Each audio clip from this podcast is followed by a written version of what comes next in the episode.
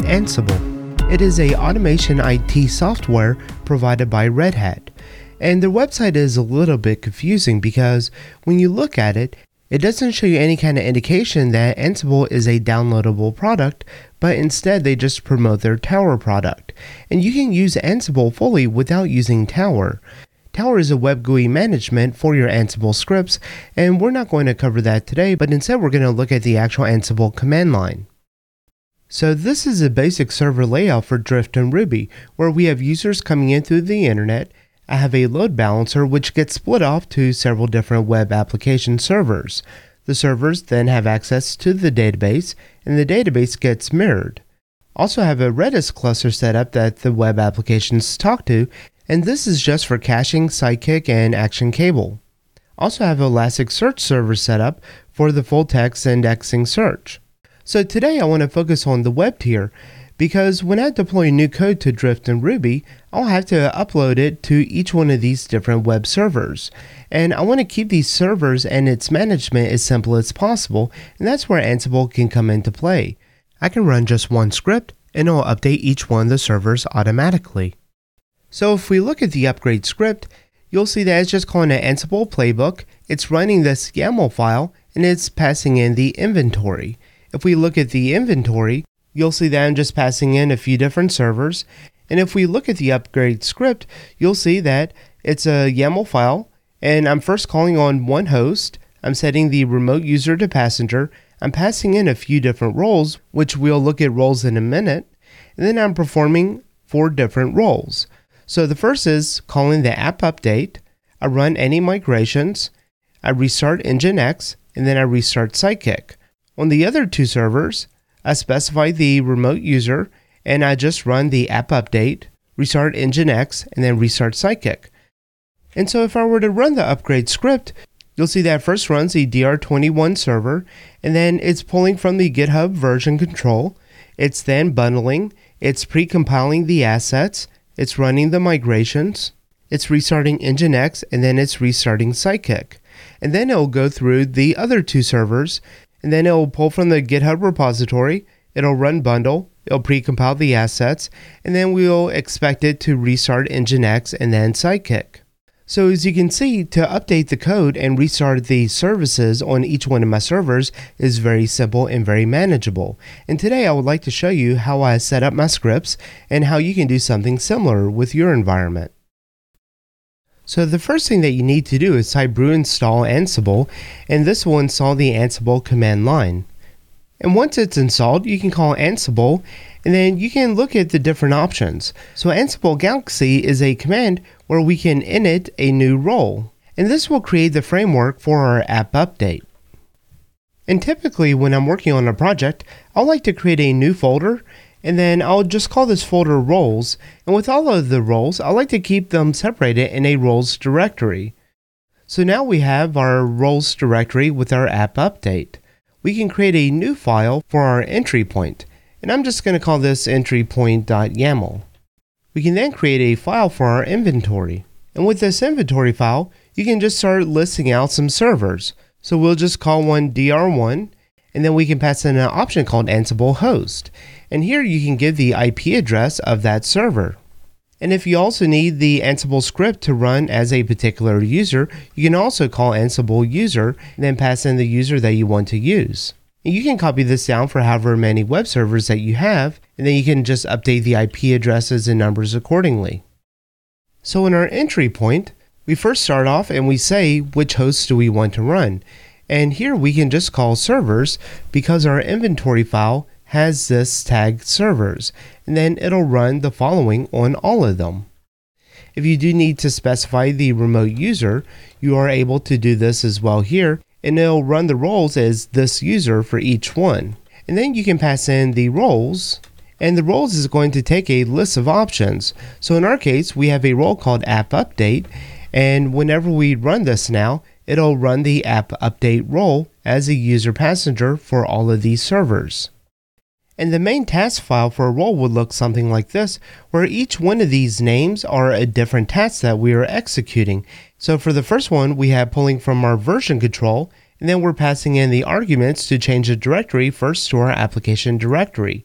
We then run bundle and we pass a command bash lc and this is just so that even though we are using the passenger user this will create a separate login shell for that user so because i'm using rvm on the production environment it's going to be able to run the bundle command and then when we go to precompile our assets, we're also running the bash lc command, and then we're passing in our Rails environment to production, and then rake assets precompile. And again, we're changing our directory to the application directory. So you definitely need to check out the documentation because it has a lot of different information for each one of the different tasks that you can run.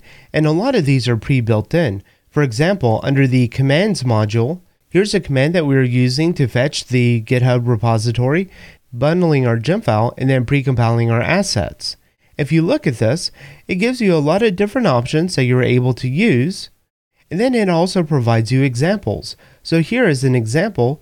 This is just going to return the message of the day.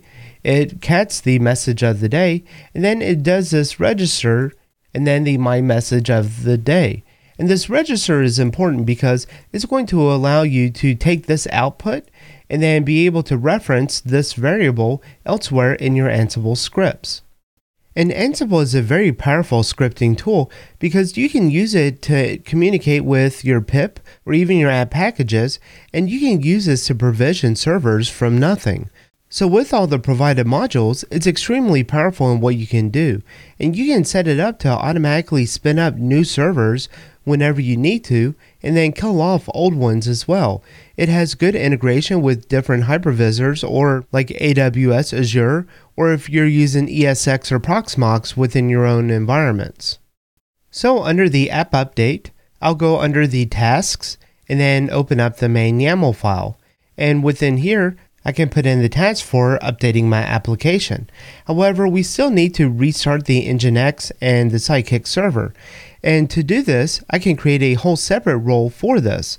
And I like doing this because I like keeping my roles as a single responsibility, where the app update role is getting the latest code and bundling it and precompiling the assets. I see that as just one single function that's broken up into three separate tasks. So let's say you had this remote user, but it's not always going to be passenger, but you want to be able to pass in this passenger user as a variable. Well, you're able to do that with Ansible with using the double mustaches. So we can call a remote user like this, but then we need to feed into the Ansible script who this remote user or what this definition is. And you're able to create a vars file declaration and then pass in a file. So we can create this vars folder and then within this folder, we can create a new file called public.yaml. And within this file, we'll create our remote user, and then we'll just call this passenger. So now at this point, I should be able to run my entry point YAML file and then pass in the inventory for the list of servers that I want to update. So you can see it initializes, it then gets the git pull from each one of the servers, it runs bundle, and then precompiles the assets. However, at this point, we still need to restart our Rails server on each one of these. And we also need to restart any other services like Sidekiq. You'll also notice that we did not run the migrations, so you would need to run the rakedb migrate on one of these servers.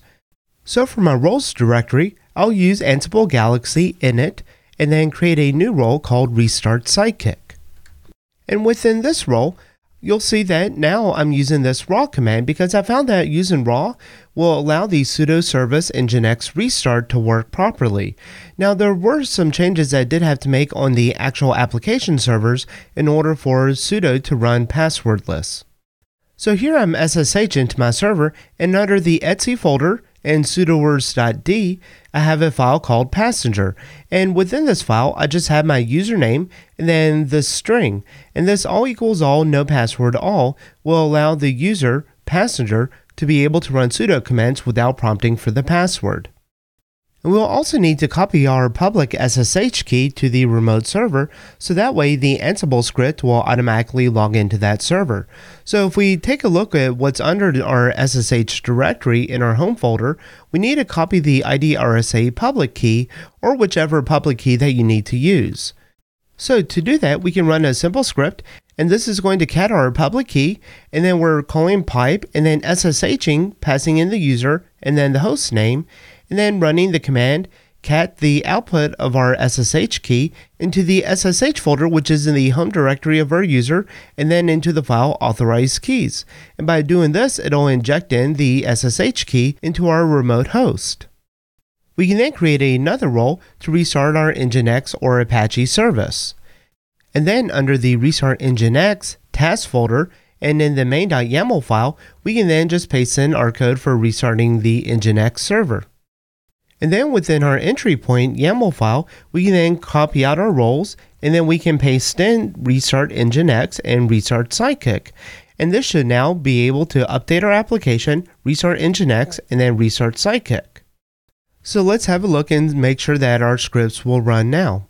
So it got the latest code from GitHub, it bundled our gem file, it's precompiling the assets, it's restarting Nginx, and then it's restarting Sidekiq. Yay, it works. So next let's create a role for running our migrations. And we can do this again with the Ansible Galaxy. And this time we'll just call this run migrations. So under our roles, run migrations task folder, and in the main.yaml file, we'll put in the code to run our migrations. You'll see that again, we're using the command module, and then we're passing in bash lc to create a separate shell session, and then we're running the Rails environment production rake db migrate, and we're doing this in our change directory into the application directory.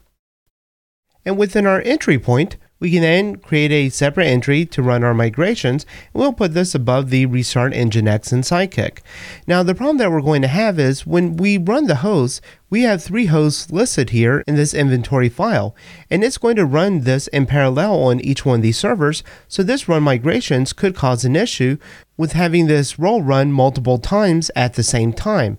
So I want to separate this task out so that it'll run the services on one server all the services, including the migrations on one of the servers, but then on the other servers, it'll exclude running the migration. So back in our inventory file, we can reference each one of these servers individually, or we can create a separate instance where we're calling just something else like cattle, and then within here, we can then reference our cattle. Another way to do this would be to have it all listed as one servers, but then you're just picking one server that you want to actually execute from. So in this instance, we're calling hosts dr1, and then under our cattle, we're just calling dr2 and dr3.